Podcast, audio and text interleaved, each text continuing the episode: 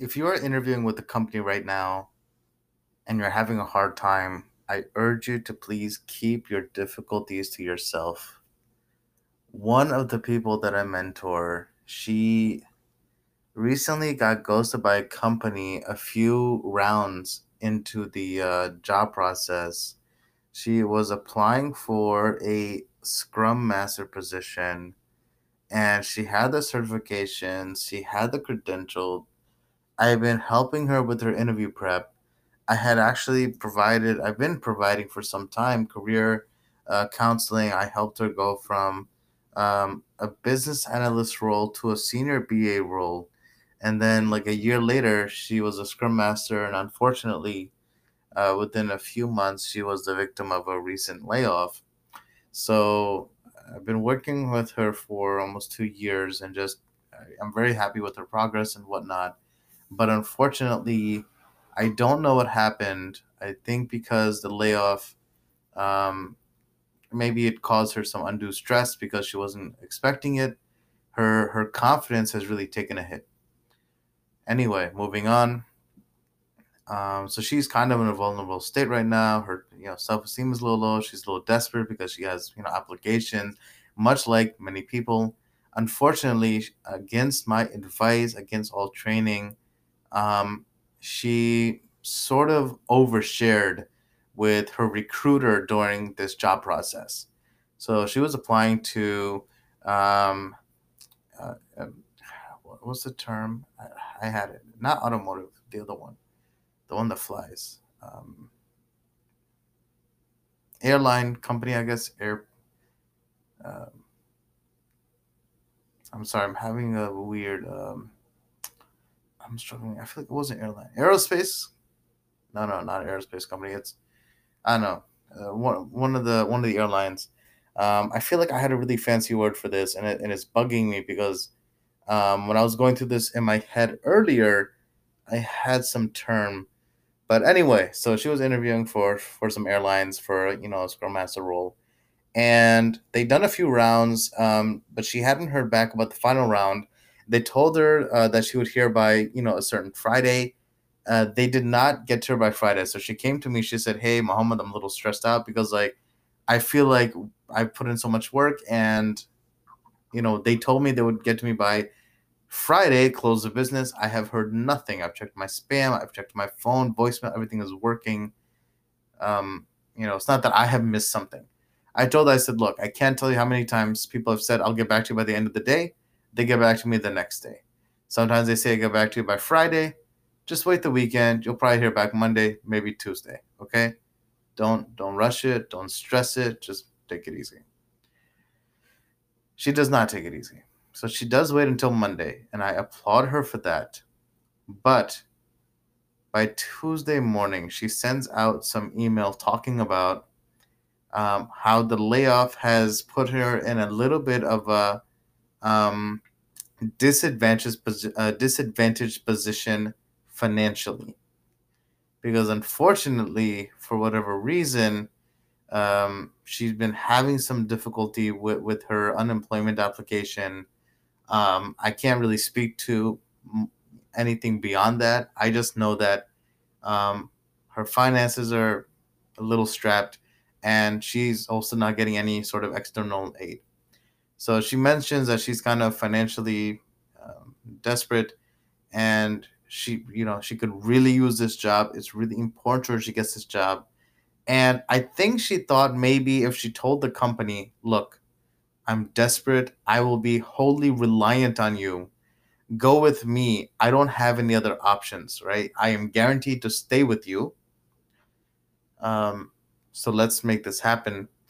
I think she thought that the company would be like, wow, this this employee will never leave us, right? She's relying on us. She needs us, right? We know she won't go anywhere. And if we interview other people, uh, they might have other offers. She will have no other offer. Like it's guaranteed. She is uh, you know, she she's needy, right? She's needy. Uh, I don't know what's going through her head. And desperation, unfortunately, it makes a lot of judgment, a lot of wisdom just go out the window. So I don't I don't hold it against her, but she told me she had done this after the fact, and I told her I said that was a very poor move, But I said, let me tell you something. If they get back to you despite this, I said, I will, you know, I will admit that I was wrong. And in addition to my admission, I will let you know though, you also got lucky. So I was wrong in this situation, but you got lucky. This would never happen again. What ended up happening was she heard back later that week, and the recruiter actually told her, Hey, so we're just not like, she said, I'm sorry to tell you this. I was going to tell you by the end of this Friday. And she said, if you go back to my email, I told you next Friday. And I meant not the last Friday when you were expecting my response. She said, I meant this Friday because we were still doing interviews earlier this week and we had narrowed them down. She said, I'm sorry to tell you, you were on the short list. And now we've reprioritized, you know, our process, our needs. And and when I looked at the email, because she sent it to me and she said, Hey, can you translate this? Like, what are they really saying? I said, honestly, I said, my understanding is that they were considering you. You didn't have the job, but they were you were sort of a finalist, right? A top contender. Um, they're not admitting what went wrong, probably for liability reasons. But I said I get the gut feeling having re- uh, read this and trying to read between the lines, being a little bit paranoid. I have the feeling that your email really hurt your case. I said, you think that by showing you're desperate, that the company would be like, yes, we want the desperate person, the one who needs this the most. You know, I said no. What the company sees is, first of all, when you tell a company that I'm only inter- my, you're the only ones interviewing me. The company is going to think to themselves, and I, I don't want to say the word loser, but they're going to think to themselves that this person's a loser, right? Which is not that's not a good word to use, and it's not a good way of thinking. But that's what they're going to think. They're going to think how come this person is so desperate, right? People don't like desperation. When they hear they're the only ones looking at you, their immediate thought is, what's wrong with her? What did we miss? What aren't we seeing? Why are we the only ones interviewing her? She must have applied to other places. Why haven't they gotten t- in touch with her? What is wrong with her? She is some damaged goods, right? There's she is not an asset. She must be a liability. So don't ever tell them, "Oh, I'm only interviewing with you." No, no, no, no. All right? You don't have to tell. You don't ever have to tell the company who you're interviewing with, but let them know, right? If if it's appropriate, like if it makes sense, sometimes it won't make sense, right?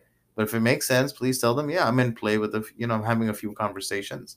Never tell a company you're the only ones interviewing me because it's just, it kind of makes them wonder why are we the only ones interviewing her, right? Like why why would that be? Another thing, you never want to tell a company that you're financially disadvantaged. Okay, first of all, if you ever do get the job, you know there's no salary negotiation. You're going to get the minimum. Okay. Another thing is that a company, when they know that you need money, guess what?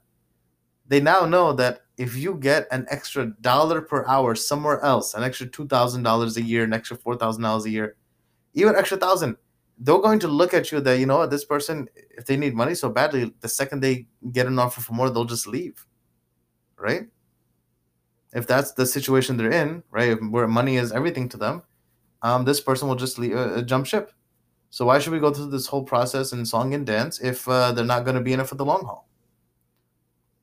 So these are just these are just a few reasons, and it's really unfortunate because she has a lot of value to offer, and I have made a few introductions, but she's she's reached a point where she's a little um, self-deprecating in her speech.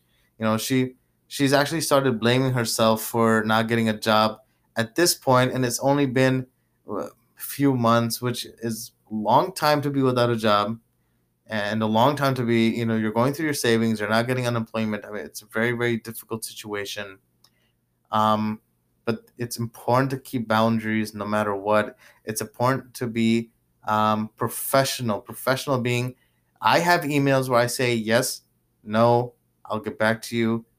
I don't send these long paragraphs to my recruiters. Like when I talk to the recruiters, I say that day works for me, or I have a time conflict. We need to reschedule for this day, this time. Talk to you then. Bye. You know, I try to be very curt. I try to be very to the point. I don't like my emails to be more than one sentence. Right? Again, this is just in, in the job process, not at, at work. At work, I'm not just sending everyone uh, one liner or something Um, but she, you know, I've taught her how to communicate, and she used to have shorter emails. Now she'll show me the emails she's sending recruiters, and it's long paragraphs that are very, very sad. And I'm just like, you don't need to share your whole story, your whole business. None of this, it's not relevant. Please just you keep your boundaries. Tell recruiters what they need to know, right? Just set up interviews, communicate information, respond to questions, right? That that that's it. Please do not. They are not charities. You're the recruiters are not there to do you a favor. They're there to serve the needs of the company. The company needs a resource, and if if you tell this someone in, in HR that oh I'm a desperate person, I'm in this situation, da da da, guess what? When you leave in the short term, right? Um, for more money somewhere else, managers don't usually blame HR. Well, actually, they do.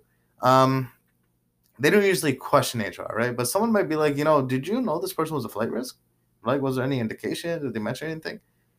They're not. HR isn't going to bring, you know, lie for you. They're going to say, yeah, no, well, she did mention she was desperate for money, so it makes sense that if she got a better offer, she would just skedaddle. Um, yeah, just search a case, right? Just keep everything and inside. Share what's personal with people who are personal, right? Share with your friends, share with your family. If you're having these doubts, having some issues, um, you're not going to work through it with human resources. They're not going to work through it with people who are interviewing you. Uh, it's only going to hurt you.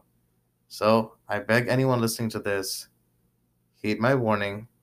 When dealing with recruiters, your story, your needs, they, don't matter. They will not move you up or down the list, right? They can't. Because at the end of the day, it's all about who is the most qualified, credentialed. If you have a sad story and you think HR is going to push you up, guess what? right? Hiring managers, while they don't always go to the the candidate list, if a hiring manager, you know, only gets five candidates and one of them is only in the you know the top five because they had a very sad story and there's cancer involved and homeless or what have you.